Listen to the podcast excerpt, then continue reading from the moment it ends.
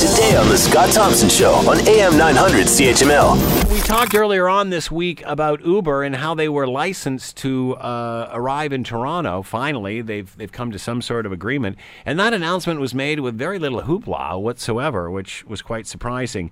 Now we seem to be less interested in uh, uh, the pros and cons of Uber, and now the discussion is. Is it just a car that's showing up to, to get you, or is there actually a driver even involved?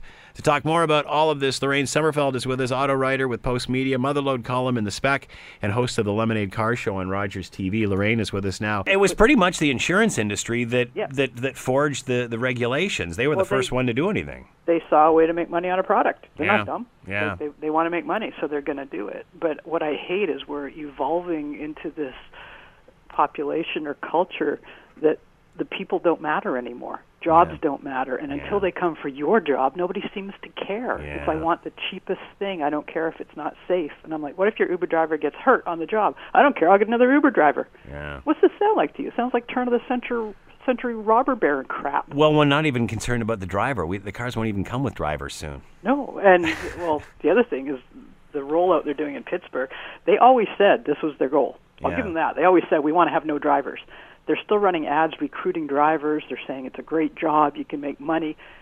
They are unceremoniously pitching their drivers. They don't care. They never did. But wait a sec. You can't just all of a sudden, whether you're Uber or not, having a car with no. And I mean, obviously, with this, they're going to have pilots still in the car. But I mean, it's you know, it's not going to go to a driverless car without some great debate and discussion. Oh, but if you've got Ford saying we're going to be selling these within five years, Yeah. this is the way the industry is going. Uber knows they need to get there first, and Yeah. we're seeing partnerships with Volvo and Ford and Uber and Google and Lyft, and like everyone is partnering up together with computers and cars because computer companies don't make cars and car companies don't make computers. Like Yeah. they have to go, they have to get together. So. I, I get that.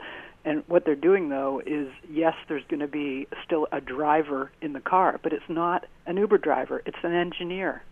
It's a hmm. highly qualified engineer behind that wheel during this pilot program. Hmm. So it's not even that you have a driver. So there's no crossover for employment opportunities or whatever you want to call it. They're just donezo. And yeah, it's going to have it. The thing can't read bridges, and apparently there's 400 bridges in Pittsburgh, so this should be really interesting. So, how big is this announcement? this is a big deal. This is a big deal. We've been waiting for it. We know, and people are like, well, why did they pit, uh, choose Pittsburgh? Well, CMU is there, which was all the tech. There's a lot of um, they're hiring all these top engineers and robotic experts away from each other. Google and all, Yeah. all these companies are all fighting over the the highest qualified people. So they're all getting poached and they're all moving around. And there's a hotbed right there in Pittsburgh, so it's right next to the tech where it's all being developed. Pittsburgh is a crazy traffic town in a lot of ways, so they can say, "Hey, it's interesting. If we can make it here, we can make it anywhere." Um, again, essentially, it's a computer. How many times has your computer blue screened on you, or have you had to shut it down and reboot it? I don't want to do that at 60k an hour, especially with no one behind the wheel. But okay.